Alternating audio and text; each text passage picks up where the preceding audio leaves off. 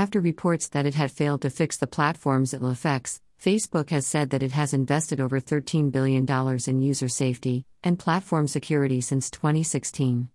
Now having 40,000 security professionals employed, compared to 10,000 five years ago, FB played down the bad effects that its app Instagram reportedly has on young users. Facebook said its AI has helped it block 3B fake accounts and remove false information spread COVID 19 posts.